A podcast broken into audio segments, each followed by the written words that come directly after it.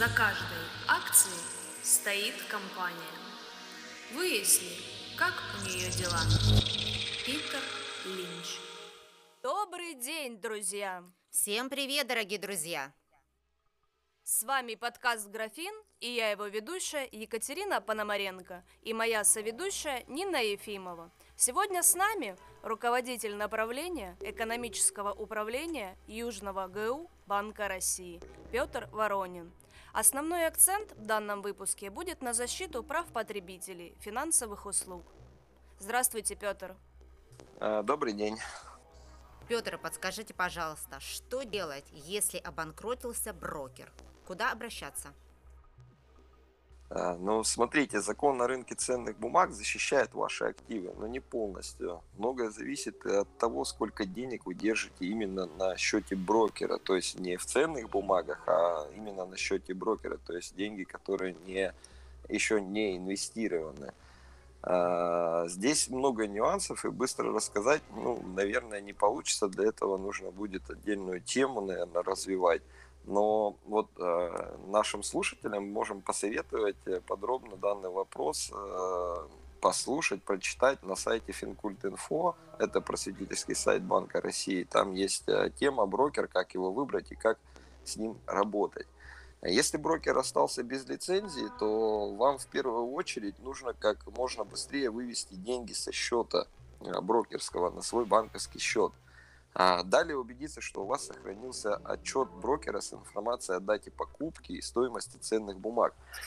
А если такого отчета нет, запросите его повторно. Тут смотрите, какая ситуация может получиться, что вы будете продавать ценные бумаги через нового брокера, и с вас еще раз удержат подоходный налог. Поэтому вот э, последовательность и культура сохранения всех э, бумаг по инвестированию, она должна, конечно же, присутствовать. Если лицензии лишился депозитарий, действуйте по похожему сценарию. Переведите ваши ценные бумаги в другой депозитарий. Потом их можно будет продать на бирже, заключив договор с другим брокером. Но что самое важное и, и что нужно понимать, что не нужно держать долго деньги именно на брокерском счете. Деньги должны работать, если вы занимаетесь инвестициями. Вкладывайте их в ценные бумаги или выводите а, на свой банковский счет, если нет потребности в настоящее время вот, заниматься инвестициями.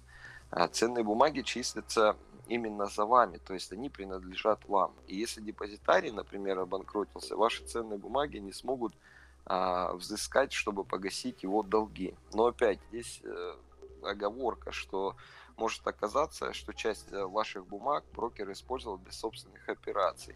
И вот э, если депозитарий и брокер это одна организация, она обанкротилась, то ценных бумаг тоже можно не досчитаться. Именно поэтому выбирать брокера нужно очень тщательно. И мы с вами об этом говорили для того, чтобы ну, в самом начале проверить, да, имеет брокер лицензию или нет, нужно зайти на сайт Банка России и проверить а, номер его лицензии, зарегистрирован ли он в Банке России, ну или воспользоваться приложением ЦБ онлайн. А чем отличается финансовый советник от инвестиционного? Инвестиционные советники – это достаточно узкое направление работы. Как вы понимаете из самого названия, они представляют индивидуальные инвестиционные какие-то решения или рекомендации да, по формированию портфеля, по его наполнению, а дают консультации по планируемым сделкам, по ценным бумагам, вероятным, ну, сообщают, скажем так, о рисках, которые может нести а, инвестор при выборе той или иной ценной бумаги. Также формирует стратегии, да, там мы знаем, что есть э, пассивные, есть агрессивные, есть э, умеренные стратегии. Финансовые советники – это же специалисты более широкого профиля. Они прорабатывают ситуацию глубже. То есть они не могут вам советовать не только в части инвестиций, а и в целом по вашим финансам, да, по домашним, там, по, не знаю, там, по обслуживанию кредита, да, а спектр вопросов, по которым консультируют финсоветники, затрагивает, ну, как я уже и сказал, разные аспекты финансового управления. Поэтому тут и налоги могут быть, и а, защита активов, да, то есть э, хеджирование, как мы на профессиональном сленге говорим. Если я инвестирую в компанию по доверительному управлению и мой портфель принес отрицательный результат, могу ли я подать жалобу?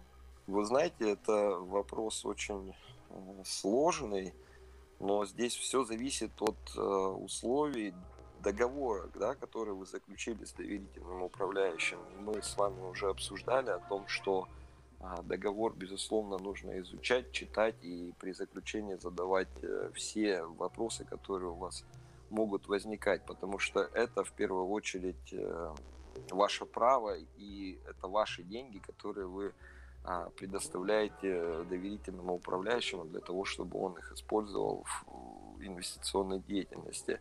Подать жалобу на доверительного управляющего можно а, при надлежащем исполнении им договора. То есть, если вы понимаете, что а, по договору вы ждете от доверительного управляющего определенные да, результаты, а они не достигаются, то тогда, наверное, да, должно возникнуть сомнение, что, наверное, вам предоставляют не то, чего вы ожидали. А, Петр, а если я купила облигации, а эмитент отказывается оплачивать купон, что делать в таком случае? А, ну, эмитент облигаций может и не выплатить купонный доход, но такая ситуация может быть э, в случае объявления технического дефолта, то есть когда в силу определенных обстоятельств да, финансовых у компании эмитента нет возможности обслуживать свой облигационный займ, то есть не выплачивать э, купонный доход. В таком случае вы ничего сделать ну, не сможете. Покупая облигации, вы ведь э, в принципе понимаете, что вы идете на риск и даете в долг компании эмитенту. А здесь э, мы тоже с вами об этом говорили. Нужно следовать следующему правилу, что более высокая купонная доходность связана с повышенным риском дефолта эмитента. Также эмитент может произвести досрочный выкуп облигаций или понизить ставку купона. Но все это нужно учитывать при выборе облигаций и изучать проспект эмиссии. То есть, как мы с вами говорили, при инвестировании, при принятии решения об инвестиции в тот или иной инструмент, вы должны понимать этот инструмент. И здесь мы опять же возвращаемся к тому, что у инвестора должны быть базовые знания, у него должен быть опыт, он должен структурно понимать структуру а, того инструмента, который он покупает. А в случае с акциями, а эмитент отказывается платить дивиденды, что делать? Тут, вы знаете, вообще такой интересный вопрос. На самом деле, бы платить дивиденды э, у компании есть такая обязанность, если это привилегированные акции. Во всех остальных случаях это относится к компетенции управляющих органов компании. Привилегированные акции выпускают не все компании, а выплаты по обыкновенным акциям не обязательны. И совет директоров да, компании может принять решение, что прибыль, полученная в истекшем году, ее направить на развитие своего бизнеса. И многие успешные компании вот ни разу не выплачивали дивиденды. Вот, как я уже сказал, они вкладываются в развитие э, своей компании. На данный момент много рекламы компаний, которые предлагают высокую доходность по инвестиционным вкладам, например, кооперативы, ваш финансовый помощник и другие. Насколько это законно? Да, действительно, Банк России в 2020 году э, фиксирует то, что на финансовый рынок вышло рекордное количество начинающих инвесторов без специальных знаний и опыта. И вот э, данные нашего мониторинга показывают, что таким гражданам активно предлагаются сложные, рискованные финансовые инструменты. Особенности и риски не всегда могут быть адекватно оценены даже опытными инвесторами пример сложных продуктов. Это структурные да, продукты. Про них можно, опять же, почитать на сайте финансового просвещения Банка России Финкульт.инфо. Знаете, более того, вот выявлена практика, когда инвестпродукты предлагаются гражданам а, в банковских офисах под видом вкладов с повышенной доходностью. И мы уже такую схему затрагивали. Люди, а, заключая договор депозита, нередко а, понимают, что в большей части они знают, что они становятся инвесторами. И вот э, Банк России посчитал недопустимым предлагать людям, не обладающим специальными знаниями и не имеющими опыта инвестирования, да, инструменты с высоким инвестиционным риском или сложными условиями определения размера дохода по ним, наличие плеча или содержащий иностранный элемент – Вот по мнению регулятора, если люди, не понимающие сути продуктов и инструментов, формируют неверные ожидания да, от э, своих инвестиций и несут потери, это может привести к разочарованию начинающих инвесторах возможностях финансового рынка. В связи с этим э, Банк России выпустил информационное письмо с рекомендацией э, финансовым э, организациям ограничить такие продажи. А далее уже вот разработал проект нормативного акта, который направлен в первую очередь на защиту прав розничных инвесторов. Петр, в предыдущем выпуске с вами мы очень коротко затронули вопрос о том, что в Государственной Думе в первом чтении был одобрен проект о защите неопытных инвесторов. Интересно узнать более подробно и другие вопросы по данному проекту. Один из них – каким образом будет защищен неопытный инвестор? А, ну давайте, наверное, немножко вот э, вернемся к тому, о чем мы уже обсуждали, да, Э, как вы правильно говорите, в июле 2020 года был принят закон о защите прав розничного инвестора. Хотел бы акцентировать внимание, что закон не несет в себе никаких ограничений для розничных инвесторов. Э, вот э, хотел бы повториться, что его главная цель, чтобы инвестор принимал решения на основе осознанного выбора. Вы знаете, у, у начинающего инвестора должно быть не только четкое понимание правил инвестирования и всех рисков, он также не должен э, вот, формировать какие-то иллюзии или ложные ожидания в отношении результатов инвестиций. Вот как раз для этого законом предусмотрено тестирование инвестора при приобретении ряда сложных финансовых инструментов и совершении ряда операций. А, хочу э, подчеркнуть, что тестирование не проводится в случае э, исполнения поручений на приобретение простых и наименее рискованных инструментов, э, как российских, так и иностранных. Вот перечень таких инструментов как раз и предусмотрен законом. А, что касается квалифицированных инвесторов, то они смогут продолжать работу на финансовом рынке а, в прежнем режиме. А про тестирование. Все-таки тестирование должно показать и в первую очередь самому инвестору, насколько он понимает сущность, особенности и риски продукта или инструмента. Да? Закон запрещает брокеру исполнять поручения клиента, который инвестора, да, в нашем случае, который отказался проходить тест или не сумел его сдать. Но последнее слово, а, вот мы говорили с вами, да, остается за клиентом и если даже он не сдал тест, он все-таки может совершить любую там желаемую сделку, да, но а, в пределах 100 тысяч рублей. Или там стоимости одной ценной бумаги, если она дороже 100 тысяч рублей. А, согласно закону, Банк России предлагал проводить тестирование с апреля 2022 года. Но вот э, после проведения мониторинга, да, который показал нам, как продаются сложные продукты и я еще раз э, скажу, что Банк России выпустил ряд информационных писем с рекомендациями именно ограничить продажи а, таких продуктов начинающих инвесторов. И в частности, вот э, мы э, Банком России разработан законопроект, который предполагает перенос срока начала тестирования с апреля 2022 года на 1 октября 2021 года. Как раз это вот было сделано для защиты Э, прав и законных интересов потребителей финансовых услуг. Нужно помнить, что вот успешное прохождение тестирования, опять же, не делает неквалифицированного инвестора квалифицированным инвестором. Успешное прохождение теста дает э, возможность гражданину, да, частному инвестору, розничному инвестору совершать сделки со сложными инструментами без ограничений по сумме.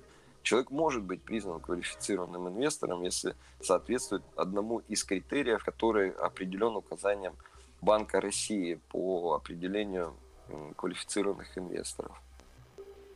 А о каких именно сложных финансовых продуктах идет речь?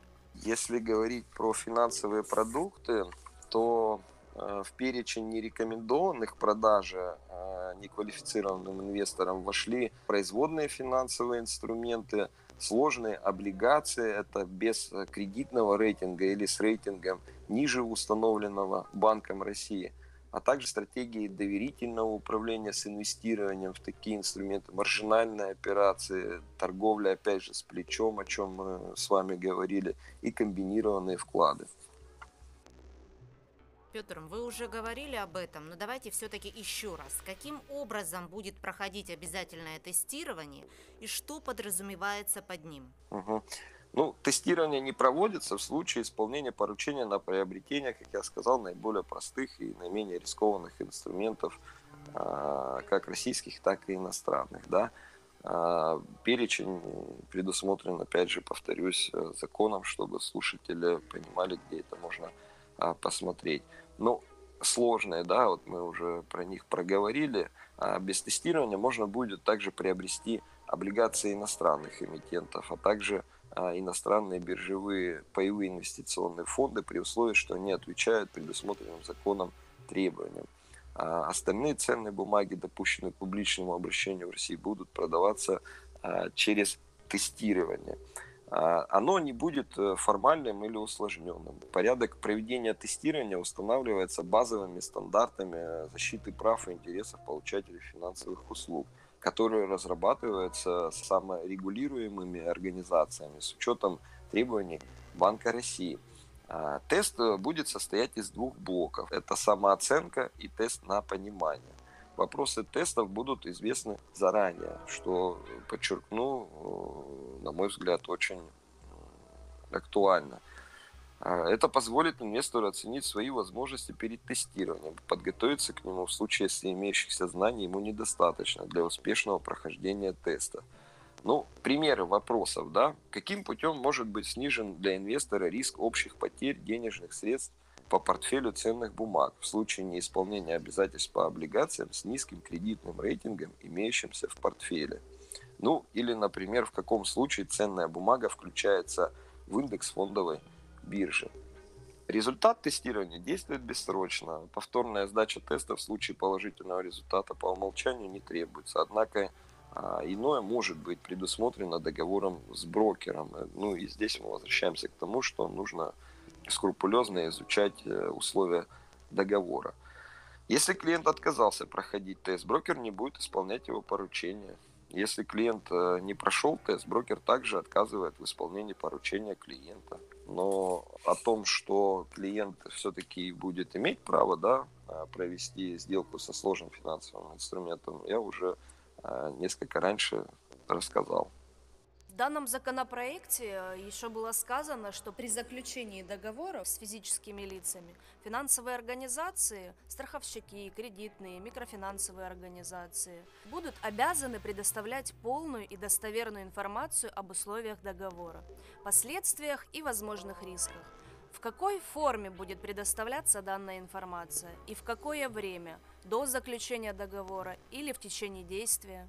Ну, безусловно, это будет э, заключаться как до заключения договора. Вы все прекрасно понимаете, что договор с брокером, приобретение, скажем так, сложного финансового инструмента может быть и в процессе. Здесь вопрос несколько в другом, что брокер, который исполняет поручение неквалифицированного инвестора, должен убедиться, что его клиент понимает приобретаемый им финансовый инструмент, а как с точки зрения особенностей инструмента, так и с точки зрения э, рисков. И здесь уже клиенту может быть э, предоставлена возможность э, воспользоваться правом последнего слова, о чем мы говорили, да, и тогда брокер исполнит его поручение. Но вот здесь э, хочу акцентировать внимание при одновременном соблюдении следующих условий. Брокер должен уведомить клиента о рисках, связанных с совершением указанных в поручении сделок. В уведомлении должно быть указано, что совершение этих сделок для клиента нецелесообразно – вот э, требования к уведомлению э, как раз и будут э, определяться базовыми стандартами в части тестирования и представления уведомлений, которые разрабатываются в настоящее время саморегулируемыми организациями да, совместно с Банком России. Ну и второе, клиент должен заявить брокеру да, о принятии рисков, что он понимает, какие он риски на себя берет. И, конечно же, о чем мы уже еще раз, э, повторюсь, говорили, сумма сделки не превышает 100 тысяч рублей, либо стоимости одного лота или одной ценной бумаги, если их стоимость э, превышает 100 тысяч рублей. Как отметили в пресс-службе, при нарушении вышеупомянутых условий Центральный банк Российской Федерации сможет ограничивать финансовые договоры с физическими лицами и обязывать финансовых нарушителей выкупать свои продукты обратно. Каким образом будет реализовываться эта схема? Что необходимо предпринять человеку? Ну, если брокер э, будет давать недостаточно информации о каком-то инструменте, или эта информация будет требовать специальных знаний, как вы правильно сказали, Банк России вправе запретить и заключать договоры с неквалифицированными инвесторами. И здесь речь может идти как о приостановке продаж любых инвестиционных продуктов, так и конкретного инструмента – а, одновременно Банк России сможет требовать от компании а, выкупить обратно такие продукты у клиентов или возместить их расходы, но только по инструментам, которые были куплены после вступления в силу закона.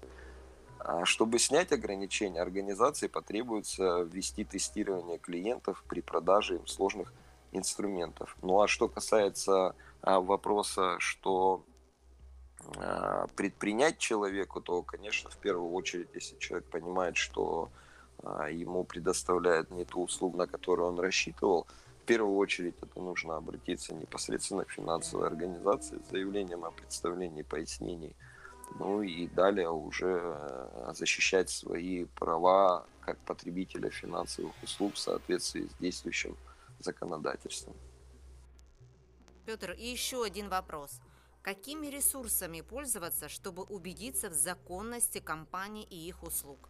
Ну, на протяжении всего нашего э, разговора, да, мы э, не один раз упоминали, что при выборе финансового посредника нужно в первую очередь проверять легитимность его э, работы. В первую и э, самым основным это проверить наличие у него лицензии Банка России. Для этого мы заходим либо на сайт Банка России, да, в раздел э, финансовые рынки, финансовые организации, вводим номер лицензии, да, или наименование компании, проверяем, есть ли у нее лицензия Банка России, или можем воспользоваться приложением ЦБ онлайн, где также можно проверить э, финансовую организацию, есть ли у нее лицензия или нет.